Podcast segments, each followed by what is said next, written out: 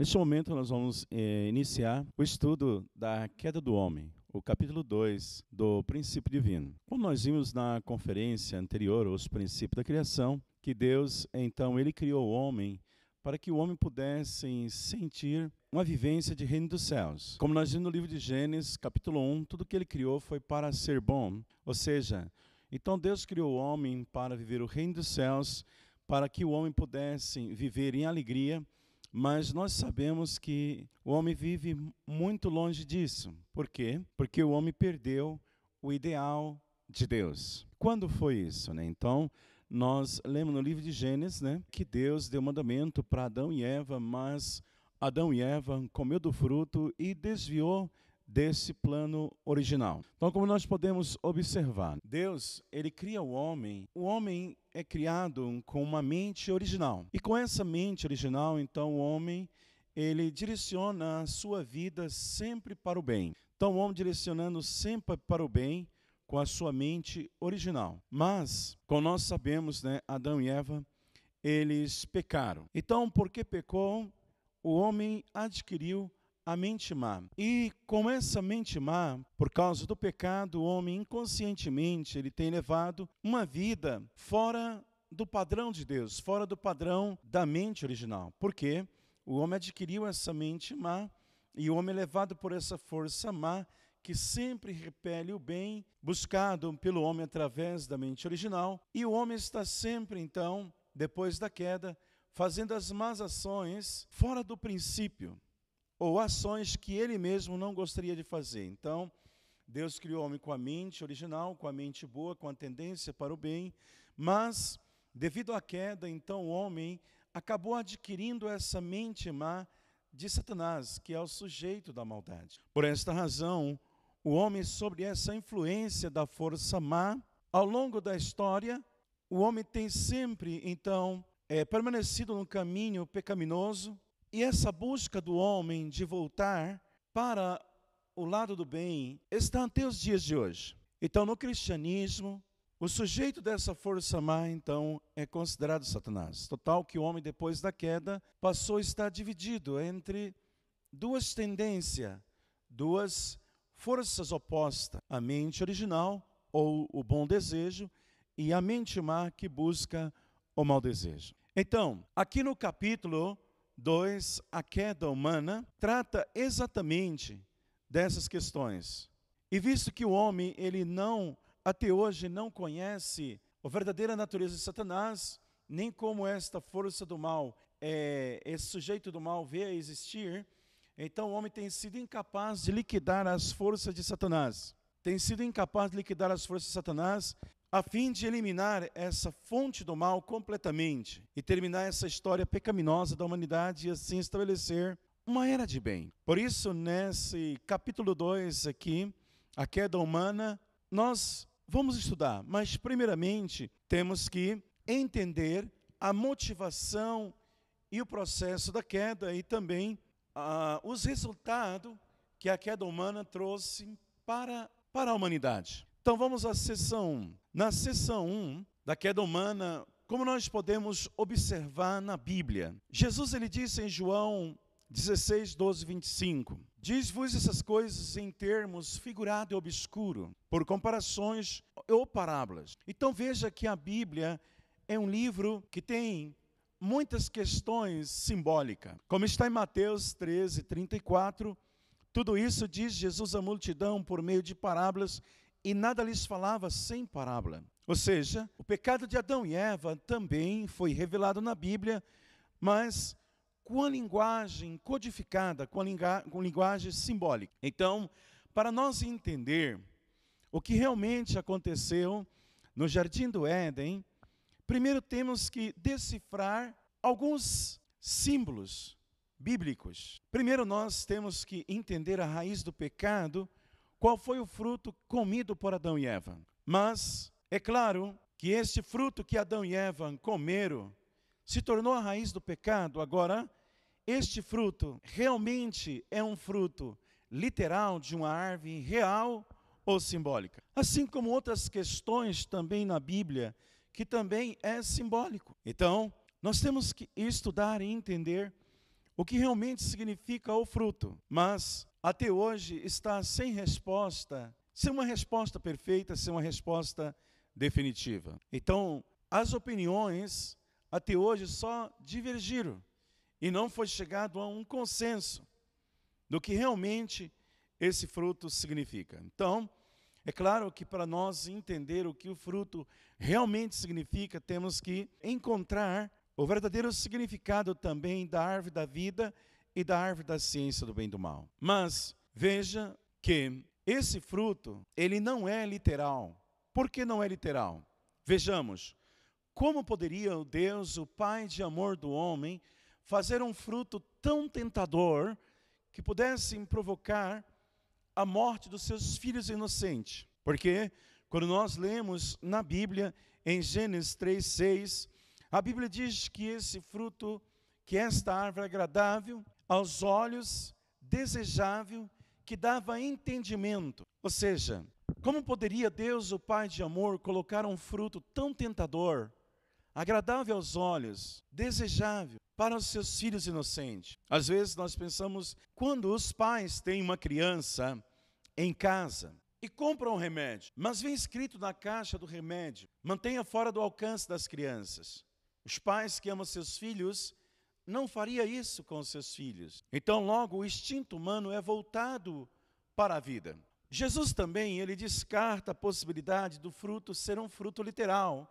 Quando Jesus fala em Mateus 15, 11, Jesus disse: O que contamina o homem não é o que entra pela boca, mas sim o que sai da boca. Então a maçã entra pela boca. Então, logo, não pode ser uma, uma maçã, porque Jesus diz que, que o que contamina não é o que entra pela boca. Então, aquilo que o homem come, o alimento, não levaria o homem ao pecado. Também, o pecado, ele está sendo transmitido, esse pecado original que Adão e Eva cometeu, está sendo transmitido de geração em geração, se tornou um pecado hereditário que nós herdamos dos primórdios da história. Desde Adão e Eva, esse pecado está sendo passado de geração em geração. Mas o alimento que nós comemos não é hereditário. Então, não pode ter sido um fruto de uma árvore literal. Depois, esse fruto também não é literal. Por quê? Será que Deus poderia testar os seus filhos tão impiedosamente, o Pai de amor, levando esses filhos à morte. Então, Deus de amor, se o pai decaído não faz isso com seus filhos, o homem de pecado, quanto mais Deus, o pai de amor do homem. Depois, Adão e Eva sabia que se comesse iria morrer, porque Deus tinha advertido, Gênesis 2:17, Deus advertiu Adão e Eva que no dia em que eles comessem do fruto certamente morreria. E a Bíblia diz que esse fruto era tão extraordinariamente estimulante que nem mesmo o medo da morte os deteve. Qual é o fruto que o homem mais deseja, mesmo correndo risco de sua vida? Não pode ser um fruto literal.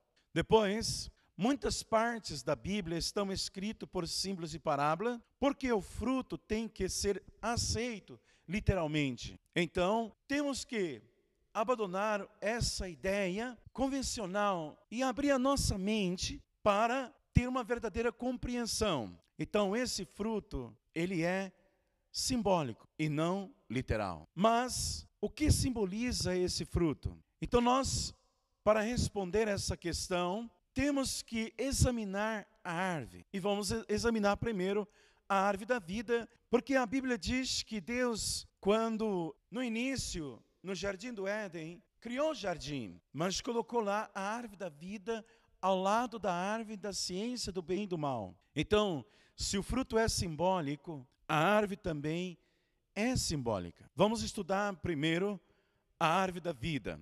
Essa árvore da vida, ela era a esperança e tem sido a esperança do homem desde Adão e Eva até os dias de hoje, desde a época de Adão. Ali no Velho Testamento, a Bíblia fala em Provérbio 13, 12, que a esperança demorada enfraquece o coração, mas o desejo chegado é a árvore da vida. Então, a esperança do homem do Antigo Testamento era alcançar a árvore da vida. Também a Bíblia fala que o desejo do homem do Novo Testamento, da época de Jesus, também irá alcançar a árvore da vida, como está em Apocalipse 22, 14. Aqui está dizendo para nós: Bem-aventurado aqueles que lavem suas vestiduras no sangue do Cordeiro, para que tenham direito à árvore da vida. Então, o homem da idade do Novo Testamento, de dois mil anos atrás, da época de Jesus, também desejava alcançar a árvore da vida. E alcançar a árvore da vida é o desejo também do homem até hoje. Então, de acordo com a Bíblia, essa esperança permanece como um sonho antigo do, do homem, porque era o mesmo desejo de Adão antes da queda. Era o mesmo desejo de Adão antes, antes da queda. Tornou-se essa última esperança do homem decaído alcançar a árvore da vida. Então, o homem decaído, ele tem que cumprir a finalidade da criação que Deus tinha originalmente idealizado ali com Adão e Eva, e Adão não não realizou. Por isso, o homem decaído, ele tem esse desejo de realizar, essa esperança do Adão antes da queda, que era alcançar o caminho, que era alcançar a árvore da vida. Adão, antes da queda, também desejava realizar assim. Então, para nós entender mais o que significa a árvore da vida, vamos ler os versículos aqui de 1 Coríntios 15, 45, quando a Bíblia diz: o primeiro homem, Adão, foi feito alma vivente, e o último Adão, Jesus, em espírito vivificante. A Bíblia está dizendo para nós que Jesus igual a Adão. Então, por que Jesus vem como o Adão? Está bem claro em Romanos 5,19, ou por meio da desobediência de um só homem, todos se tornaram pecador por intermédio de um só homem, Jesus Cristo, muitos se tornaram justos. Então Jesus vem como segundo Adão para consertar o erro do primeiro Adão. Mas Jesus, ele se comparou a si mesmo como a árvore, quando ele fala em João 15, 5. Jesus ele disse: Eu sou a videira. O que é uma videira? Uma árvore. E as pessoas decaídas de pecado os ramos, as varas. Quem está em mim e eu nele, esse produz muitos frutos, porque sem mim nada podeis fazer. Então Jesus a si mesmo se comparou a uma oliveira, a uma videira, a uma árvore. Então Jesus, um homem que dá vida. Todos morreram em Adão, todos podem ter vida em Jesus. Ele disse: Quem ouve minhas palavras e crê naquele que me enviou, não perecerá, mas tem vida eterna. Então, Jesus, a árvore da vida.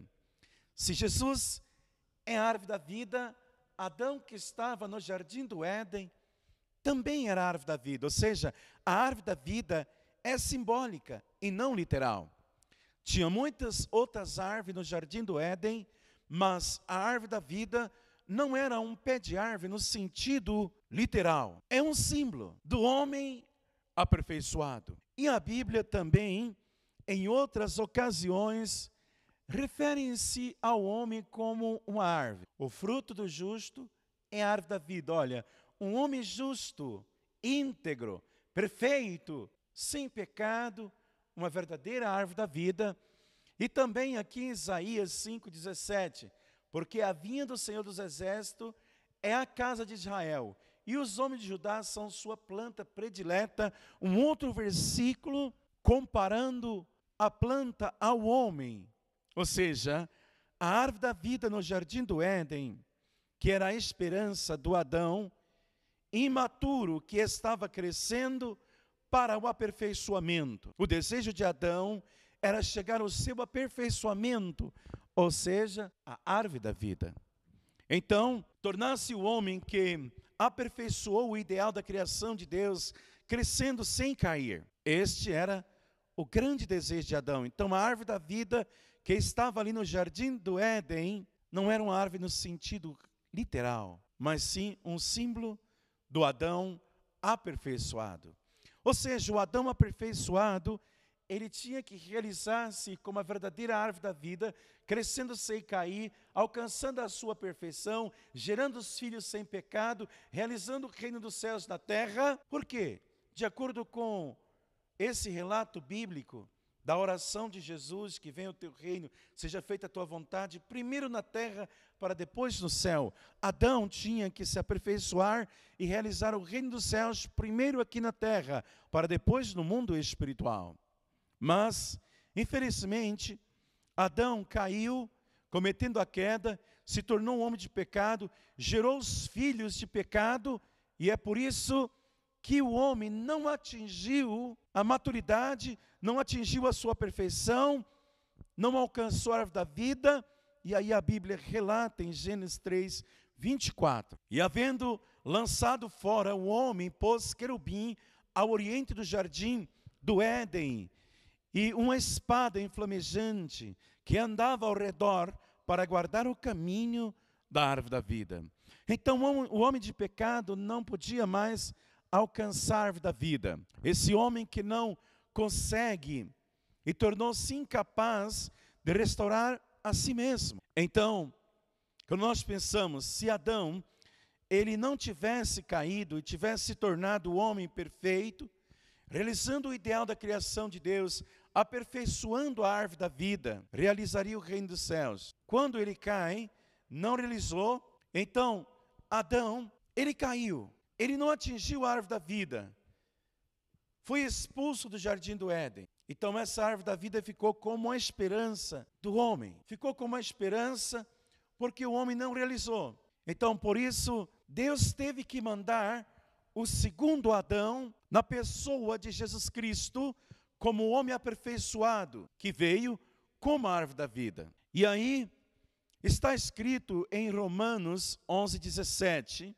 que diz: E se algum dos ramos forem cortado, e se tu, sendo zebuzeiro, foste enxertado em lugar deles e feito participante da raiz da seiva da oliveira santa, então a esperança do homem de pecado, da humanidade, da sociedade decaída, é quando Deus envia o homem original aperfeiçoado, como a figura do Adão aperfeiçoado, e assim todos possam se restaurar através do Adão aperfeiçoado, liquidando todo o pecado original que foi manchado, a linhagem de sangue, lá no jardim do Éden. É, provérbio, né? Então, 13 e 12, essa esperança demorada do homem. Então o homem deseja, o homem almeja o dia em que ele possa ser enxertado novamente na verdadeira oliveira. Então, quando nós pensamos, Adão deveria ter realizado, não realizou, caiu. Deus colocou querubins expulsando o homem do jardim. Então, Jesus vem como verdadeiro Adão para enxertar toda a humanidade. Então, nesse sentido, o homem não consegue liquidar o pecado original de si mesmo, desde Adão e Eva até hoje, e continua esse desejo, essa esperança do dia em que Deus possa enviar o Messias. Então, mesmo que as pessoas elas têm muita fé e elas evitam o pecado, ainda assim não pode liquidar. Mas como nós percebemos também que há dois mil anos atrás Deus mandou Jesus para consertar todo o erro de Adão e realizar o que Adão não realizou no início, o reino dos céus. Mas Jesus acabou sendo crucificado na cruz e por meio dessa crucificação não realizou o reino dos céus na terra, apenas o enxerto só espiritual. É por isso que Jesus então ele promete a segunda vinda do Messias, o Senhor do segundo advento, que vem como a verdadeira árvore da vida, e assim enxertar toda a humanidade, tanto fisicamente como espiritualmente, para que o homem possa completar a finalidade da criação de Deus, tudo aquilo que Deus desejava realizar lá no início, com é, ali Adão e Eva. Então, o Messias deve vir novamente como a verdadeira árvore da vida aqui na terra e assim todos os homens que têm permanecido desde a era do, do Novo Testamento até os dias de hoje, esperando a verdadeira árvore da vida. Então, por isso, Cristo tem que voltar novamente para cumprir o que está em Apocalipse 22, 14, bem-aventurado aqueles que lavam suas vestiduras no sangue do Cordeiro, para que tenham direito a árvore da vida e possa entrar na cidade pelas portas. Então, quando nós pensamos que nos últimos dias é o dia de realizar a verdadeira esperança do homem, o homem se aperfeiçoar, restaurando como árvore da vida aquilo que Adão e Eva perdeu no jardim do Éden. Então, a árvore da vida que estava lá no jardim do Éden não era uma árvore no sentido literal e real, mas sim era o símbolo do homem aperfeiçoado. Mas Deus não criou Adão só. Ao lado de Adão estava Eva. Então, se tinha uma árvore para representar o homem Adão, e esta era a árvore da vida, então tinha uma árvore também para representar Eva. E no livro de Gênesis 2:9 está escrito: "O Senhor Deus fez brotar da terra toda árvore agradável à vista, e a árvore da vida e a árvore da ciência do bem e do mal", ou seja, as duas árvores estavam juntas no centro do jardim. Adão e Eva, como senhores da criação que dominava toda a criação, como está em Gênesis 1, 28. Então, a árvore da vida, Adão. Logo, a árvore da ciência do bem e do mal, Eva. Mas também, ali naquele momento, estava a serpente. Então, a árvore da vida, Adão, e a árvore da ciência do bem e do mal, representava a mulher que poderia ter se tornado a mulher que realizasse o ideal, que completasse o ideal da criação. Então, a árvore da ciência do bem e do mal, Eva, no jardim do Éden. Vamos estudar o verdadeiro caráter da serpente, que foi aquela questão que nós colocamos no início da conferência, aquela do homem. Então, descobrir o verdadeiro caráter dessa serpente. O que significa essa serpente? Vejamos, Gênesis 3, 4 a 5. É então a serpente disse à mulher: Certamente não morrerás. É verdade que o Senhor Deus proibiu de comer? Certamente não morrerás, porque Deus sabe que no dia em que comer dele, certamente os seus olhos vão abrir e serão como Deus, sabendo o bem e o mal. Então, a serpente conversou com o ser humano. Veja, isso não é característica de um réptil de uma cobra falar. O ser humano, nós temos um corpo espiritual e um corpo físico. Eva também tinha um corpo físico e um corpo espiritual. Cinco sentidos físicos cinco sentidos espiritual. Então, essa serpente também era um ser espiritual que tinha cinco sentidos espiritual.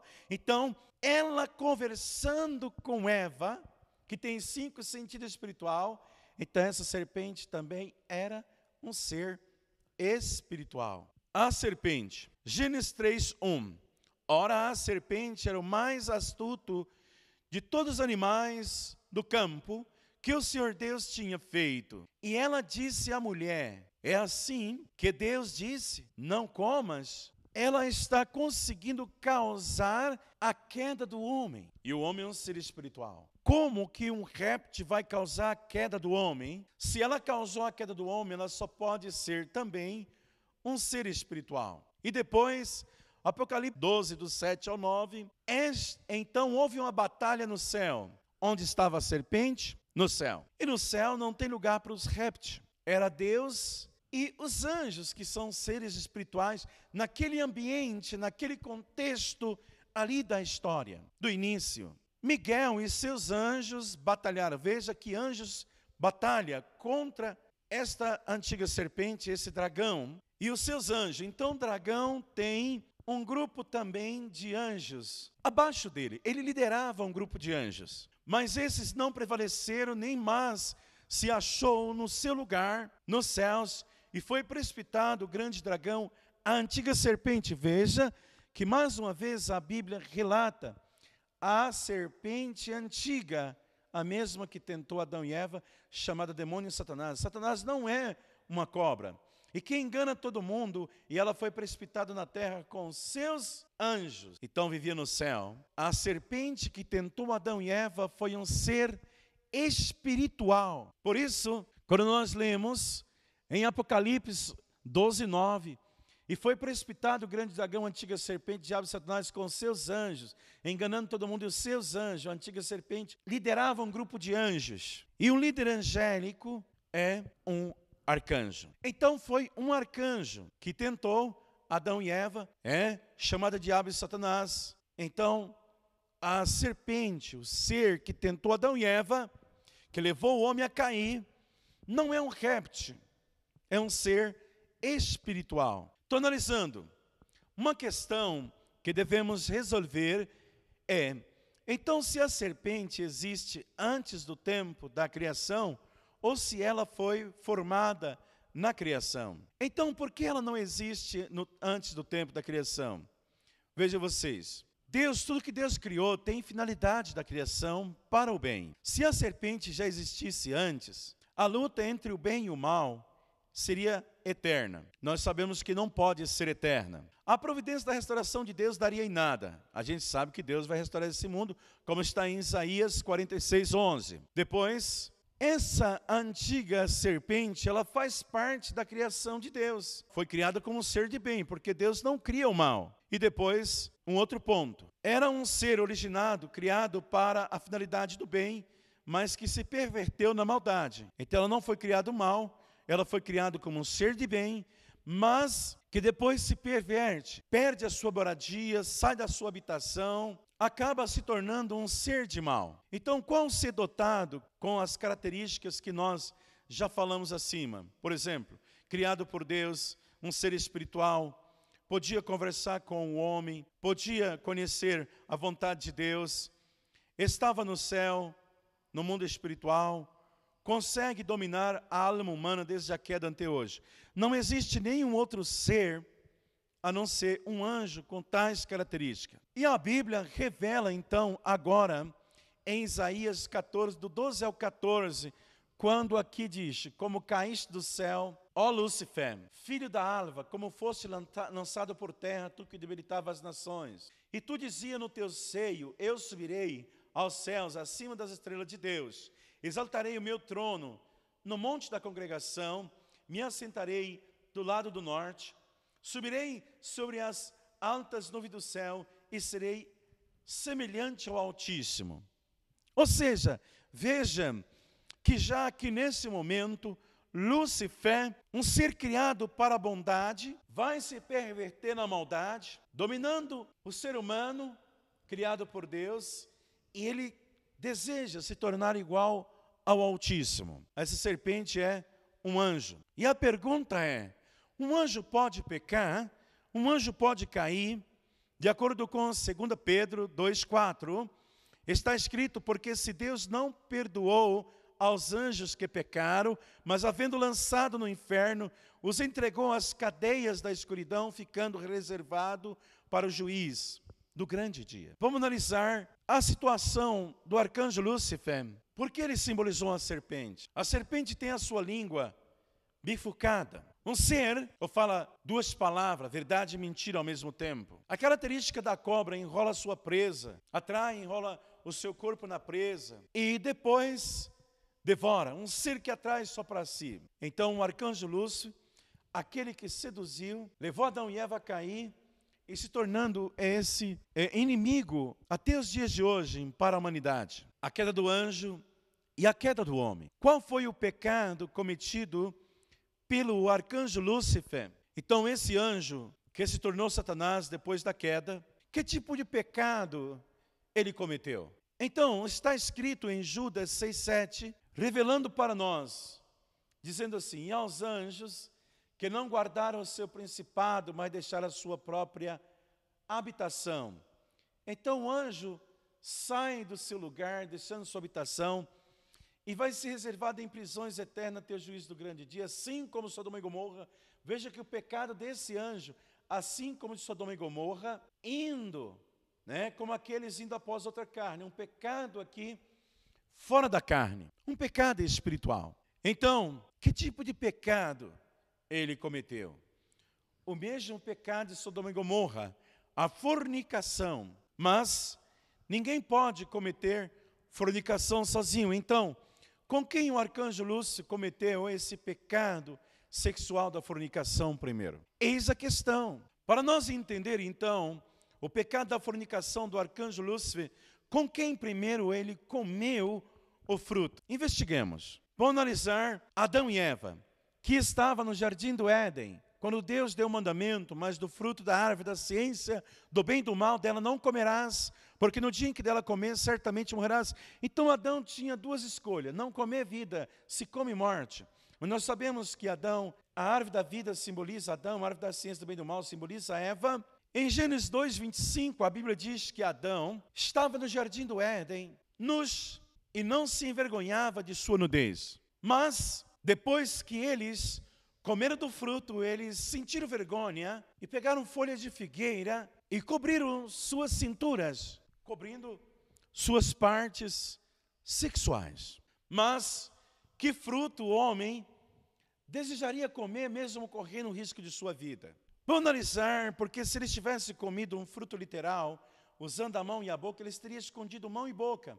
E Jesus disse que o que contamina o homem não é o que entra pela boca, mas Adão e Eva não escondem a mão e a boca. Adão e Eva cobriram as partes inferiores. Então, por que será que Adão não cobriu a mão e a boca, mas por que será que Adão e Eva esconderam as partes sexuais? Se fosse fruto literal, mãos e boca, mas esconderam partes sexuais. No livro de Jó, na Bíblia, 31 a 33, está escrito: Se como Adão encobriu minhas transgressões, ocultando o meu delito. Então Adão e Eva cobriram partes inferior, escondendo o erro. E desde a queda de Adão e Eva até os dias de hoje, a natureza do homem é sempre esconder a parte que está errando. Então, se uma pessoa ela furta algo que não é seu e ela está fugindo por exemplo, da polícia, ela vai jogar fora, porque ela quer destruir as provas. Assim, Adão e Eva também esconderam as partes sexuais. Então, eles cometeram um pecado pelas partes sexuais. Então, o homem caiu pela fornicação. Mas se o homem, se ele não tivesse, se não tivesse relação entre Adão e Eva, então não se cumpriria o que está em Gênesis capítulo 1, versículo 28.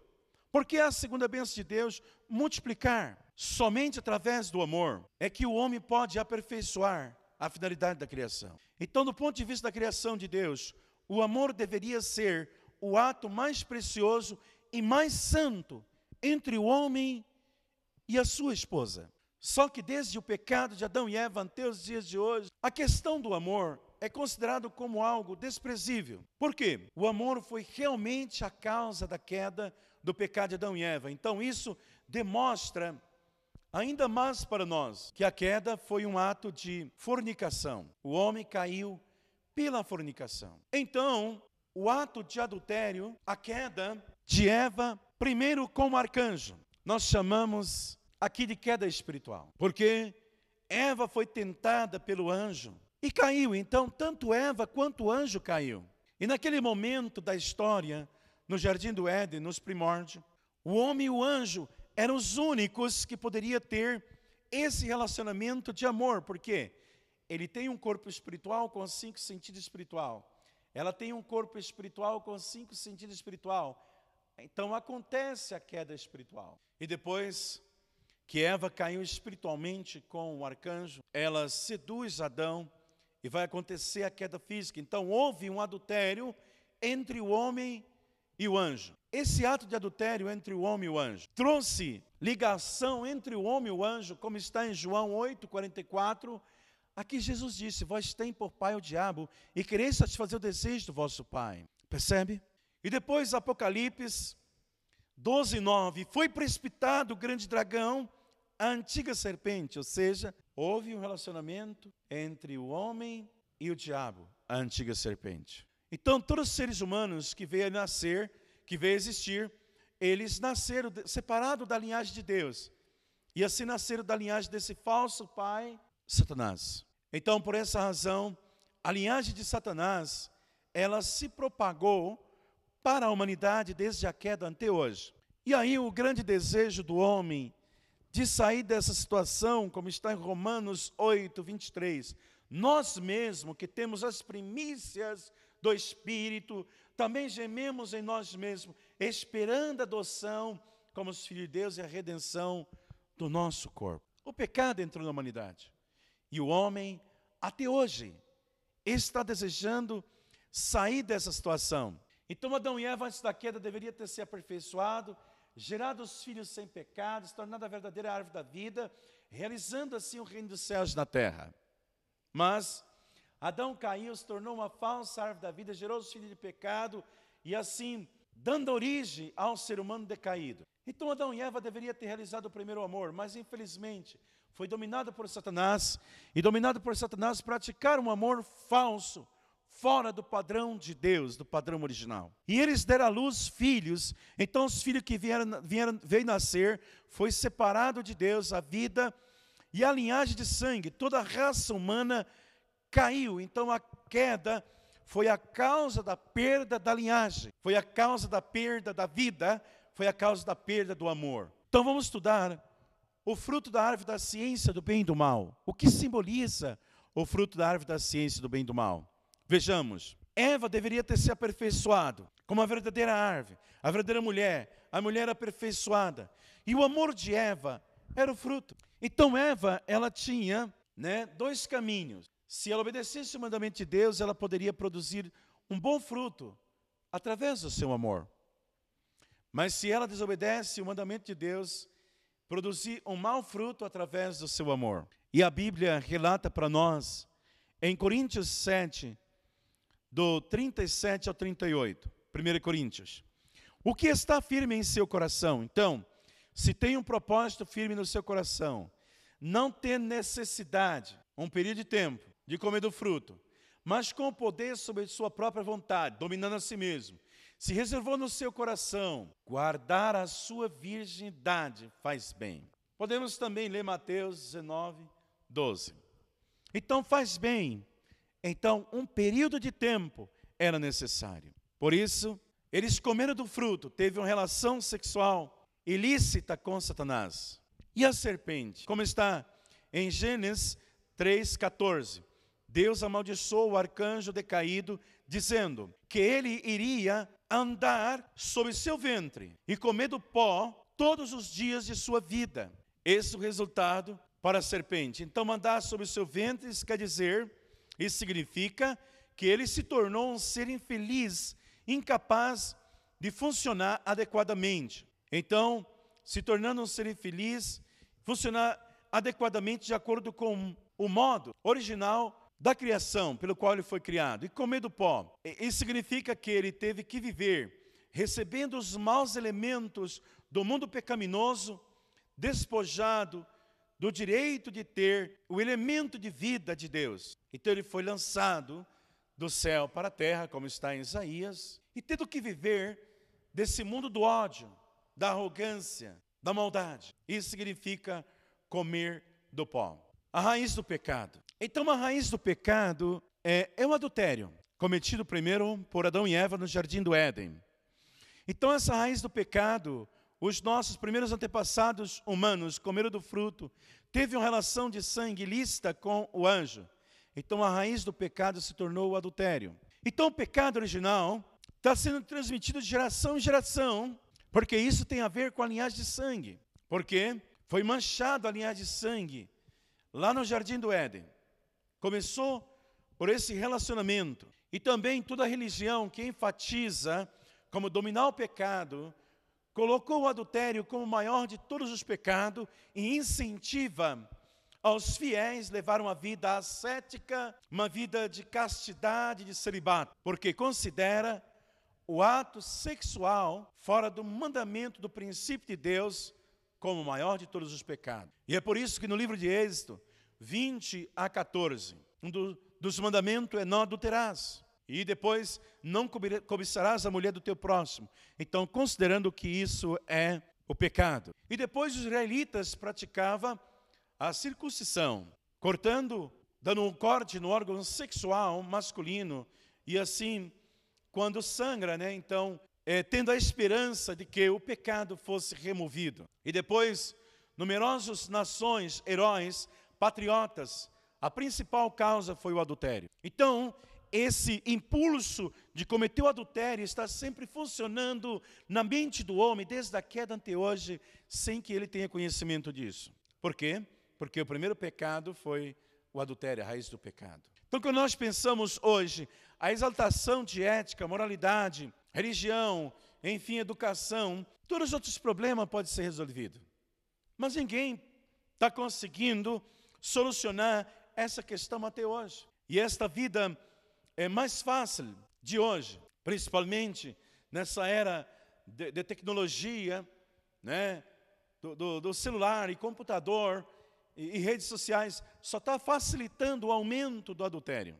Então, enquanto o ser humano for assolado por este pecado, é impossível realizar o reino dos céus, o mundo ideal. Por isso, eles não cometeram um pecado literal, mas cometeram o pecado sexual centralizado no anjo. E aí então, só o Messias, o Senhor do vento que tem que voltar, ele tem que vir para resolver isso perfeitamente. Então, em algum ponto, o Messias tem que voltar e resolver isso perfeitamente. Vamos estudar a sessão 2, a motivação e o processo da queda. O que levou o arcanjo Lúcifer a cair? A sua motivação. Então vamos entender. Primeiro, quando a Bíblia diz façamos, que Deus usa o plural, façamos o homem a nossa imagem, nossa semelhança. Deus, ele envolveu o anjo também na criação. Deus gostaria que o anjo continuasse participando dessa obra do bem. E Deus então, ele criou o anjo para auxiliá-lo na criação, e o anjo também está sendo sempre usado na providência de Deus para a salvação. Mas entendendo a missão do anjo, como está em Hebreus 1:14, está escrito: Não são porventura todos eles espíritos ministrados, enviados para servir a favor daqueles que hão de herdar a salvação. Então veja que o, o anjo, ele tem uma missão, servo, e ajudar aqui naqueles que hão de herdar a salvação, está auxiliando Deus no processo da restauração. O anjo foi criado para auxiliar Deus lá na providência da criação do universo também. Então, no Apocalipse 22, 9, o anjo como servo, e também no 5 do 12, essa Honra. missão e o anjo. Então vejamos alguns exemplos do anjo servindo ou levando a mensagem de Deus para o homem. O anjo, os anjos que comunicou as importantes palavras de Deus para Abraão, o anjo que comunicou o nascimento, a concepção de Jesus a Maria, o anjo que libertou Pedro de suas cadeias, o anjo é chamado de servo, e honra e louva a Deus. Então, esta então, missão, nós pensamos lá no Jardim do Éden, qual era a ordem original? É que Deus, como Pai, o homem na posição de filho, numa posição mais alta do que a do anjo, e o homem dominando o anjo, o anjo servindo também ao homem. O anjo, a Bíblia diz que o homem for, tem autoridade para julgar os anjos, o anjo servindo ao homem, mas quando nós pensamos que o anjo levou o homem a cair e o homem ficou abaixo do anjo, essa é a ordem pervertida da queda. Então, quando nós pensamos também qual foi a queda é, entre o homem e o anjo, chamamos de queda espiritual. E a queda entre Adão e Eva chamamos de queda física. Então, já que Deus criou o homem no espírito e na carne, a queda também aconteceu no espírito e na carne. Então, Deus criou o homem com corpo físico e um corpo espiritual.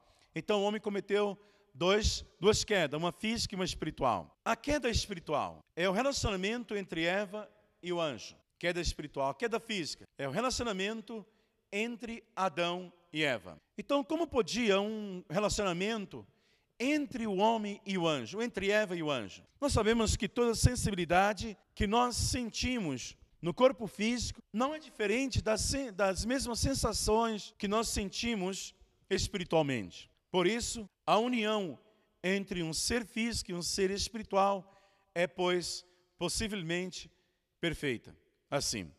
E a Bíblia relata alguns eventos que mostram para nós contato entre ser físico e ser espiritual quando os anjos entrou na casa de Ló, o anjo luta com Jacó e coloca a sua coxa. Abraão serviu manteiga e leite para os anjos. Então, a queda espiritual. Vamos estudar a queda espiritual. Então, Deus colocou o arcanjo Lúcifer naquela posição do canal do amor de Deus para o mundo angélico. Mas o arcanjo Lúcifer, quando viu que Deus criou Adão e Eva, e Deus dava amor para o arcanjo Lúcifer, então ele queria aumentar esse amor.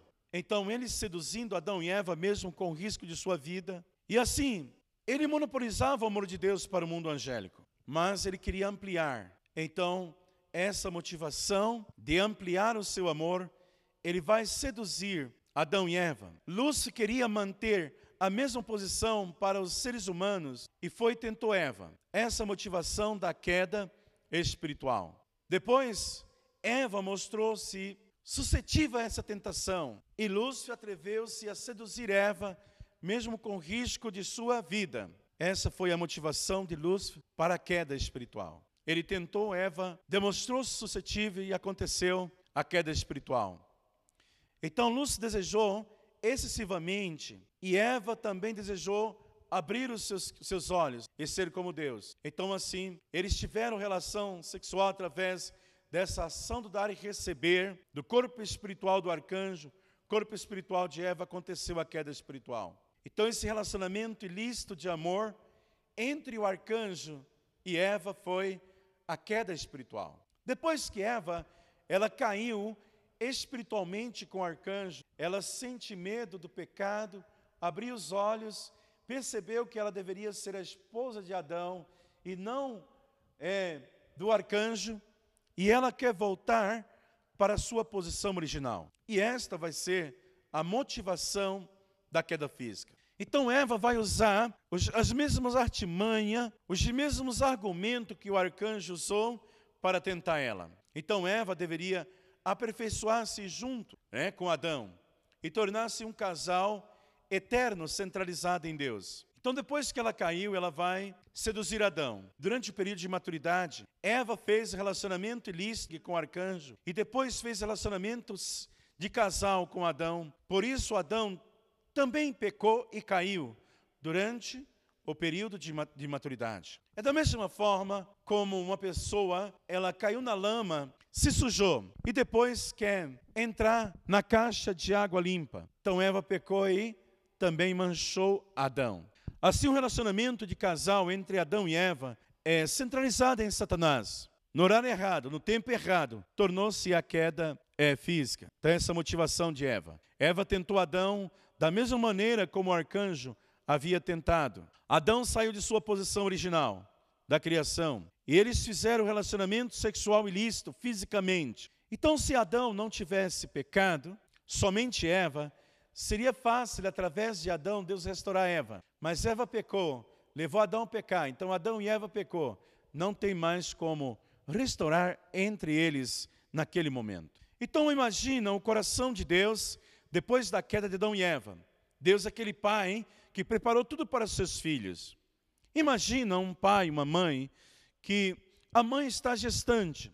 E esses pais fazem grande plano para o nascimento do filho decora o quarto, enfim. Mas eles deixam o bebê no quarto e chega lá um ladrão roubou. Como ficaria o coração desse pai? Então Deus é um pai que tem tristeza, que teve os seus filhos roubados. Adão e Eva foi tomado de Deus por Satanás, porque eles adquiriram a linhagem de sangue de Satanás, gerou os filhos de pecado. Deus também perdeu o seu anjo da insurreição Adão e Eva ficou magoado de coração, coração ferido, e o sentimento de Deus é, depois da queda, Deus desejou apagar com a existência do anjo, desejou apagar com a existência de Adão e Eva e até de si mesmo. Imagina o coração de Deus no relato bíblico de Gênesis 6,6. Então arrependeu-se o Senhor de haver feito o homem sobre a terra, e isso pesou-lhe no seu coração. E disse Deus: Destruirei o homem que criei de sobre a face da terra, porque encheram a terra de pecado. A tristeza de um pai depois da queda do pecado aí de Adão e Eva. Na sessão 3, estudamos também a força do amor e a força do princípio, né? Estou analisando, né? força do amor e a força do princípio. Nós podemos comparar isso com uma locomotiva. Então, quando nós pensamos que Deus criou né, o homem, e o homem deveria viver de acordo com essa órbita do princípio. Então, a própria força do princípio, ela não pode causar a queda. Se o homem não vivesse fora dessa órbita, desse princípio. O homem deve se aperfeiçoar-se pelo princípio. Então, quando nós pensamos na força do amor e na força do princípio, vamos comparar com um trem. Porque o homem no estágio de imaturidade, ele podia cair. É por isso que Deus vai dar o mandamento. Mas Deus então fez a força do amor mais forte do que a força do princípio, mas para o homem chegar à sua perfeição, Deus deu o mandamento para o homem não cair, porque a força do amor é maior do que a força do princípio. Mas imagina você que nós temos um trem e esse trem tem que andar nos trilhos. Se ele for nos trilhos o tempo todo, não aceitando nenhuma força exterior, ele vai chegar à estação. Da mesma forma, ele vai chegar à sua perfeição. Mas se ele aceitar qualquer outra força externa que não seja a força do amor dentro do princípio, ele vai cair. Então, porque Deus criou de modo que a força do amor é mais forte do que a força do princípio. Vejamos, Deus criou, Deus queria dominar o homem pelo amor. Por isso ele fez o poder do amor mais forte do que o poder do princípio. Como está em 1 João 3:1. Vinde qual grande amor nos tem concedido ao Pai. Então esse Pai quer dominar pelo amor. O amor é a fonte da vida, a fonte da felicidade. Então Deus quer dominar esse homem pelo amor, para que esse homem pudesse ocupar a posição de princípio que Deus, como um pai, possa amar diretamente. Então a finalidade de Deus é ter dado o mandamento para o homem. Porque Deus deu mandamento só para o homem e não para o anjo. Então Deus deu mandamento para o homem para impedir o homem de cair e para que o homem cumprisse sua responsabilidade de si mesmo. Por isso o homem ele tinha que trilhar os três estágios: formação, crescimento, aperfeiçoamento, sem cair, sem comer, até chegar ao alto grau de aperfeiçoamento. No princípio divino tem texto que nos diz: Deus queria que o homem dominasse sobre todas as coisas e que herdasse sua natureza criativa. Assim, Adão e Eva deveriam aperfeiçoar-se por si mesmo, através de sua fé na palavra, como sua própria porção de responsabilidade. Então, Deus vai dar o um mandamento, mas do fruto da árvore da ciência do bem e do mal não comerás, porque no dia em que dele comer, certamente morrerás. Então, obedecer o mandamento de Deus era a própria porção de responsabilidade que ele, Deus, deu para eles, e eles tinham que acreditar nesta palavra para chegar ao seu aperfeiçoamento. Então, por isso, Deus deu o mandamento para que o homem tornasse-se perfeito, sem cair, cumprindo a responsabilidade de si mesmo, herdar a natureza criativa de Deus. E Deus deu o mandamento porque Deus já tinha também previsto a possibilidade da queda, né? do homem a cair, do homem não cumprir porção de responsabilidade. Então Deus queria, dessa forma, evitar a queda e levar o homem, então, ser o dominador sobre todas as coisas. Deus deu mandamento também porque Deus, ele sabia, né? Ele dá esse mandamento só para o homem, não para o anjo. Ele procurou exaltar a dignidade, o qualificativo deste homem, para que ele pudesse dominar até mesmo o arcanjo Lúcifer, porque o homem tinha a posição mais alta do que o anjo. Por isso, né, quando Gênesis 1, 28, a Bíblia diz que o homem, Deus dá direção para o homem dominar sobre todas as coisas, peixe do mar, dominar até sobre o anjo, como está em 1 Coríntios 6,3. O homem tem do, o poder para dominar e julgar até mesmo os anjos. E o período no qual o mandamento era necessário. Até quando o mandamento de não comer, que Deus deu para Adão e Eva, era necessário. Nós sabemos que o aperfeiçoamento do homem é depois de passar pelos três estágios, assim, gradualmente crescendo, sem cair, mantendo a fé na palavra de Deus, no mandamento, passando o domínio indireto de Deus, até entrar no direto domínio de Deus e aí estava livre para comer. Por quê? Porque o homem tinha que multiplicar e encher a terra. Então aí o homem estava livre para comer, para poder multiplicar, assim formar a sua família e completar a finalidade da criação, realizar a segunda bênção. Então, o mandamento de Deus só se aplica no período do domínio indireto, é que o homem tinha que cumprir esse mandamento. Na seção 4, os resultados da queda humana. Então, qual foi o resultado que o pecado de Adão e Eva, a queda humana, trouxe para a humanidade? Então, Satanás, ele vai assumir essa posição acima do homem decaído. Então, o homem tinha que multiplicar a linhagem de Deus, cumprindo a finalidade da criação, realizando o reino dos céus na terra, estabelecendo a soberania de Deus. Mas, como nós vemos, o homem caiu. E quando o homem caiu, ele multiplicou a linhagem de Satanás, formou uma família centralizada nele, sociedade, nação e mundo. Por isso, Satanás se tornou o príncipe deste mundo, o Deus deste mundo e também o pai da humanidade decaída. Então, quando a Bíblia diz que o ser humano é raça de vibra, naquela época Jesus, João Batista, chamou as pessoas de raça de vibra, quer dizer que o ser humano nasceu dessa linhagem de Satanás e Satanás passou a estar tendo direito sobre o homem decaído. E aí vai estabelecer a soberania de Satanás, né? O Deus deste mundo e o príncipe deste mundo se tornou Satanás, estabelecendo a soberania do mal sobre a face da terra.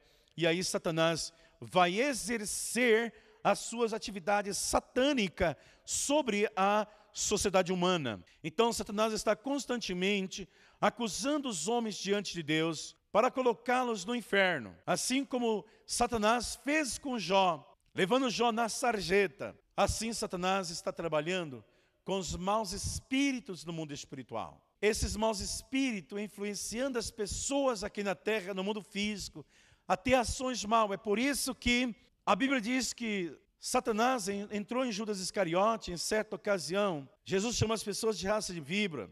Jesus fala: Apartai-vos de mim, malditos. Em certo momento, Jesus também fala, né, repreende Pedro: Para trás de mim, Satanás. Então, Satanás está constantemente atuando na sociedade decaída, cometendo a guerra e todo tipo de maldade que nós podemos ver. Então, essas atividades de Satanás na sociedade humana. E quando nós pensamos que depois disso fez necessária a restauração do reino dos céus na terra, e restauração do reino dos céus na terra é romper com essas atividades de Satanás, até chegar ao ponto de julgar Satanás, não julgar, mas subjugar com a força mais forte pela palavra. Deve conhecer a verdade, e entender. Por isso que essa conferência, a queda humana, foi para nós entender a verdadeira característica de Satanás e o seu pecado, né? Então nós devemos ser capazes de levá-lo, né, à, à rendição através da palavra. O bem e o mal do ponto de vista da finalidade. Então, quando nós pensamos, e estudamos também isso lá na primeira conferência, bem e mal, retidão e iniquidade, quando nós pensamos na questão do bem, é quando se cumpre a finalidade da criação de Deus. Adão e Eva centralizado em Deus, gerando os filhos, realizando assim o mundo do bem. Mas com a queda, infelizmente, realizou a finalidade contrária à direção de Deus, contrária à finalidade da criação de Deus. E assim, então, o homem se tornou, realizou o mundo do mal. Então, para realizar o mundo do bem, é só simples, sair do mal. Né? Então, o bem e o mal são resultado das mesmas ações do ser humano. Então, das mesmas ações, até esse momento, definição de bem e mal tem sido relativo. Né? Então as pessoas conscientemente têm cometido bem e mal ao mesmo tempo e às vezes não têm consciência do que realmente é, está acontecendo. Né? Mas aqui, dentro do princípio divino, nós esclarecemos né, esta questão do bem e do mal. Também podemos observar aqui dessa conferência as obras dos bons e dos maus espíritos. Então, como nós podemos perceber que a obra é de um bom espírito? É quando essa obra a gente percebe que é do lado de Deus, então ela é feita pela vontade de Deus, pelos anjos, pelos bons homens espirituais, e isso está do lado de Deus. E quando está do lado de Deus, a gente vai perceber isso com o tempo. Então, o homem decaído deve perceber isso com o passar do tempo, quando aumenta a paz, a justiça, a saúde, enfim. Então, da mesma maneira, do mesmo ponto de vista, quando nós podemos sentir que é obra de mau espírito, né? Então, a obra de mau espírito é sempre a vontade de Satanás, realizada pelos maus espíritos do seu lado. Com o passar do tempo, a gente vai perceber que aqui aumenta a insegurança, o medo e a depressão, o egoísmo, a arrogância, a má saúde. Essa obra de bom espírito e de mau espírito inicia-se no mesmo ponto, da mesma maneira, mas com o passar do tempo, vai diferenciando a finalidade. O pecado. O princípio divino, ele relata assim: o pecado é o ato de violar a lei celeste. Então, quando viola-se o mandamento de Deus, quando viola a palavra de Deus, Adão e Eva violou o mandamento de não comer, então viola essa lei celeste, estabelece uma ação de dar e receber. Com Satanás, isso vai contra a vontade de Deus. O primeiro pecado foi o pecado cometido por Adão e Eva no jardim do Éden, e essa é a raiz do pecado. O segundo pecado é o pecado hereditário, é como o tronco da árvore, é o pecado que herdamos nosso antepassado. No livro de Êxodo, a Bíblia diz que o pecado que um pai comete visita até quatro gerações daqueles que aborrecem a Deus. É como o tronco de uma árvore. E o terceiro pecado é o pecado coletivo. É como os galhos da árvore. Quando a gente pensa sobre aqueles é, líderes né, daquela época de Jesus que crucificaram Jesus, e depois todo aquele povo acabou pagando um alto preço pela crucificação de Jesus, se tornou um pecado coletivo. E o pecado individual é como as folhas da árvore, é o pecado que a pessoa comete sozinho. Então, se nós pensar, se arrancar a folha da árvore, ela morre? Claro que não. Então, não basta só esse. Se cortar o galho da árvore, ela morre? Não. Se cortar pelo tronco, morre? Não, também vai brotar. Mas se arrancar pela raiz, aí sim ela morre. Então, só Messias, né, na sua vinda, ele será a pessoa que possa arrancar o pecado que está na linhagem de sangue, a raiz do pecado que foi o pecado cometido por Adão e Eva. Por isso que o Messias, então, ele deve voltar. Então, também na queda, Adão e Eva adquiriram as naturezas decaídas. Então, quando nós pensamos sobre as naturezas decaídas, Eva herdou do arcanjo Lúcio todas as características que surgiram, eventualmente, quando o arcanjo cometeu um ato sexual com ela, rebelando-se contra Deus. Então, o arcanjo Lúcio que sentiu o ódio, o ciúme, a inveja, a arrogância de Adão e Eva, sentindo que Deus amou mais Adão e Eva do que ele, logo ele, ao relacionar-se com Eva, ele passou essas naturezas decaídas para Eva, e Eva que também tentou Adão, que passou essas naturezas decaídas para Adão, e assim eles passaram para os seus filhos e para toda a humanidade. Vamos falar sobre as naturezas decaídas mais um pouco. No mundo original da criação, esse sentimento acidental jamais poderia causar dano. Então, se fosse no mundo original, jamais poderia causar dano. Então, esse dano, que tem esse sentimento né, causado, foi causado na queda. Então, todos, no mundo original, todos estariam vivendo como um só corpo, sentindo o coração de Deus e do próximo. Ninguém prejudicaria a vida do seu próximo, não causaria danos a nenhum. Então, isso nós poderíamos chamar de reino dos céus. Mas quando nós pensamos na primeira natureza decaída, que é não tomar um ponto de vista de Deus em amar outros. O arcanjo deveria ter o mesmo sentimento de amar Adão e Eva, como Deus, esse sentimento de Deus, mas ao contrário, ele sentiu o amor diminuído, inveja e ciúme, e isso surgiu a primeira natureza decaída, o ciúme, a inveja, a desconfiança, o ódio, o ressentimento e a vaidade, etc. A segunda natureza decaída foi sair da sua posição, posição do arcanjo de servo. Ele sai da sua posição de servo quer ser igual ao Altíssimo, como está lá em Isaías né, 14. Essa foi a segunda natureza decaída. A terceira natureza decaída, a inversão do domínio. O arcanjo luz deveria ser dominado por Adão e Eva, mas ele passou a ser um falso pai, um falso Deus, o príncipe deste mundo que está dominando a humanidade. Então ele inverteu a ordem do domínio. E aqui está a arrogância, a ameaça, a acusação, complexo de inferioridade, superioridade. A quarta natureza decaída vai ser multiplicação do ato criminoso, do pecado. E o que é a multiplicação do pecado? O arcanjo Luz, que desenvolveu dentro dele o ódio, o ciúme, a inveja, a arrogância, multiplicou para Eva o pecado original, manchou a linhagem de sangue. A Eva multiplicou para Adão, que multiplicou para os seus filhos e que está multiplicado para todo ser humano até hoje. Então, essa é as quatro naturezas decaídas que surgiu lá no jardim do Éden, que prejudicou o homem tanto fisicamente como espiritualmente e que hoje está enraizado em toda a humanidade. Vamos estudar o significado da liberdade do ponto de vista do princípio e a liberdade e a queda humana.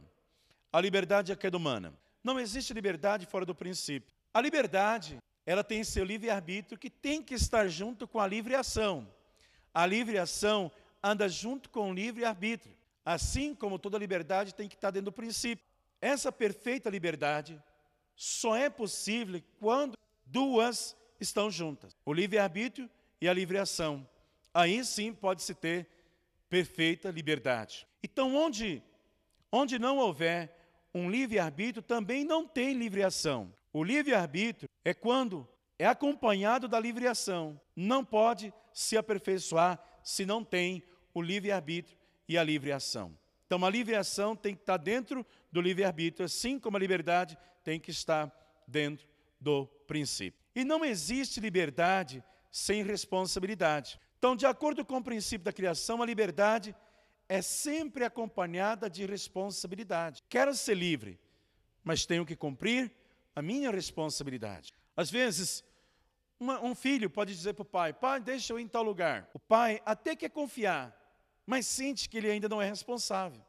Então ele não pode ter essa liberdade porque não tem responsabilidade. Mas quando se tem responsabilidade, aí existe liberdade. Então não existe liberdade sem responsabilidade. O homem, criado de acordo com o princípio, deve aperfeiçoar-se pela realização de sua porção de responsabilidade através de seu próprio livre-arbítrio livre para cumprir responsabilidade.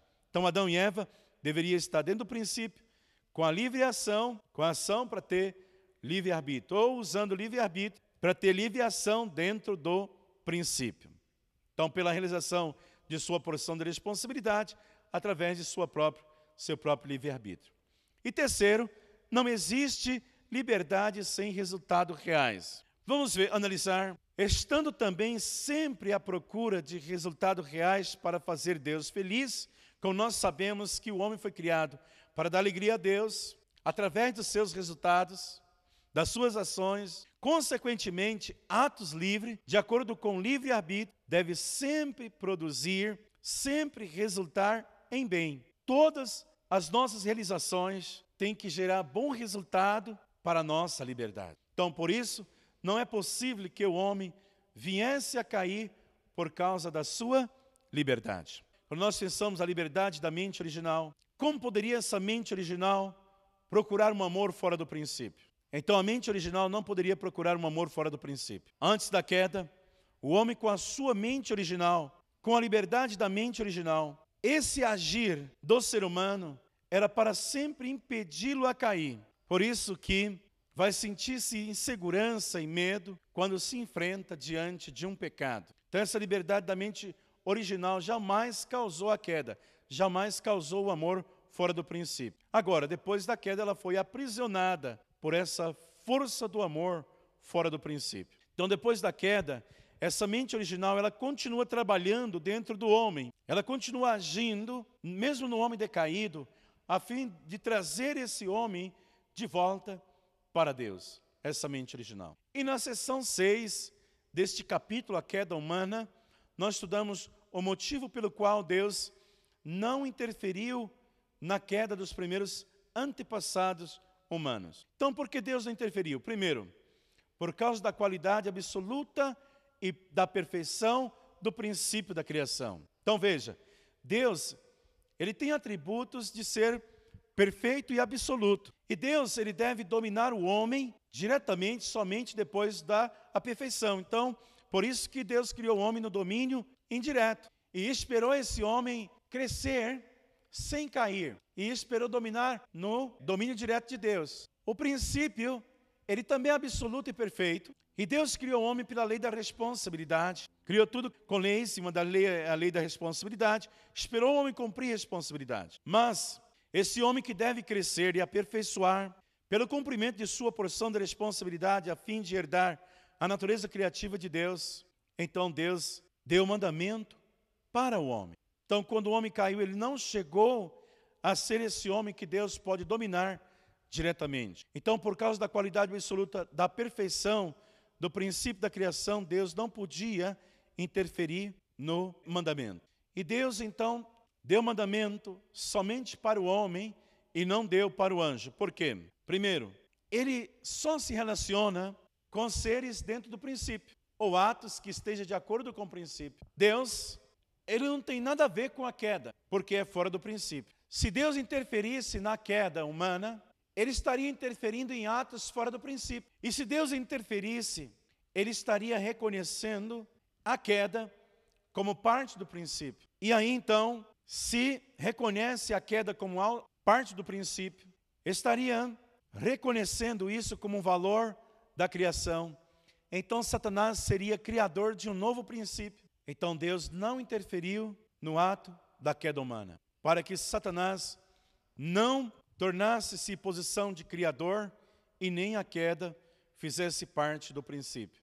Então Deus não tem nada a ver com algo fora do princípio. Para que somente Deus seja o Criador, ele não podia interferir no ato da queda. E também Deus deu mandamento para o homem, a fim de estabelecer o homem como dominador de todas as coisas. Então, quando nós pensamos, Deus dá a porção de responsabilidade ao homem. Deus é o primeiro criador, mas Deus queria que o homem herdasse também essa posição de criatividade de Deus, qualificar o homem como dominador. Por isso, Deus deu o mandamento para o homem. E também Deus deu essa porção de responsabilidade ao homem, mas o homem vai cair com esse mandamento. Deus, como ele queria tratar o homem, depois da sua perfeição, como alguém maduro. Mas Deus não podia tratar alguém imaturo, que estava ainda no período do domínio indireto, como alguém maduro. Por isso Deus deu é o mandamento e esperou o homem cumprir esse mandamento. Então o próprio Deus ele não pode ignorar o seu próprio princípio da criação que ele criou e que o homem tem que cumprir sua responsabilidade. Então a tristeza de Deus, que tudo aquilo que ele esperou realizar, que ele desejou que Adão e Eva concretizassem, realizassem para ele, acabou terminando em nada com o pecado de Adão e Eva. Tudo caiu sob domínio de Satanás. Então, como ficou o coração de Deus? Um coração de um pai que perdeu seus filhos, perdeu o anjo, perdeu a soberania, e tudo caiu sob o domínio de Satanás. E como este pai deseja que um dia tudo possa voltar de volta para o seu domínio, para o seu amor. E esse trabalho de Deus dura todo o período da história humana, da história bíblica. Então, na próxima conferência, nós vamos estudar a consumação da história humana. Não perca. Assista o próximo vídeo. Quero agradecer, um muito obrigado, que Deus o abençoe grandemente.